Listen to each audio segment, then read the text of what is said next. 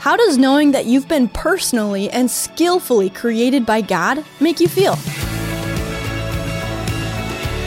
Hey there, Emily Tenter here, and this is Unlocked, your daily key to unlocking God's Word in your life. Our story today is bound to make you feel pretty special. It's called Handcrafted, and it was written by Natalie Gilkinson. What do you think of when you hear or see the word handcrafted? Something made by someone's hands? The verb handcraft doesn't just mean to make something by hand, but also to make it skillfully. What about the word wonderfully? The biblical Hebrew word translated wonderfully is pala, and it means to be distinct or to be distinguished, set apart for a certain purpose. Can you think of anything that fits both of those definitions? To be made by hand and to be distinct and distinguished? I can, and it's what's listening to this devotion right now. It's you. You are handcrafted. God created you with his hands. He formed you. Psalm 119:73. Think about how God created the first person in Genesis 2 7. Then the Lord God formed a man of dust from the ground and breathed into his nostrils the breath of life. And the man became a living being. And then God formed the second person, a woman, from one of the man's ribs. After blessing them both, God saw all that he had made and it was very good. Genesis 1:31. God formed you too. Psalm 139, 13 through 14 says, For you created my inmost being. You knit me together in my mother's womb. I praise you because I am fearfully and wonderfully, Pala, made. Your works are wonderful. I know that full well. God handmade you in his good image to be distinct and distinguished.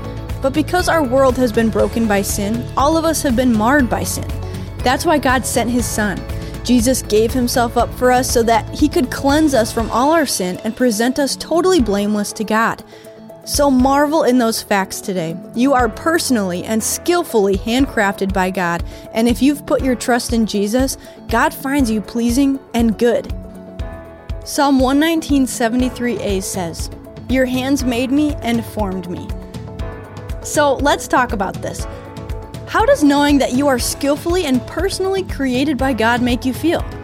Have you ever sensed God's pleasure as He beholds the way He made you? You can ask Him to reveal this to you anytime.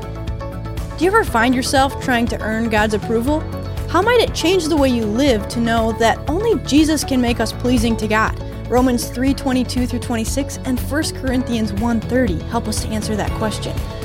Do some more reading on your own today. Check out Genesis 131, Genesis 2, 4 through 24, Psalm 139, and Ephesians 2:10 to keep God's word alive in your life. Thanks for joining me today for this episode of Unlocked, a production of Keys for Kids Ministries. Keys for Kids is listener supported, so if you would like to come alongside us in our mission to reach kids, teens, and families with the gospel of Jesus, you can make a donation on our website, unlocked.org/donate or by clicking on the Giving tab in our app. Come back tomorrow because Andrew's going to be reading a devotion about how God remains the same. You don't want to miss it. And that's it for me today. Until next time, I'm Emily Tenter, encouraging you to live your life unlocked, opening the door to God in your life.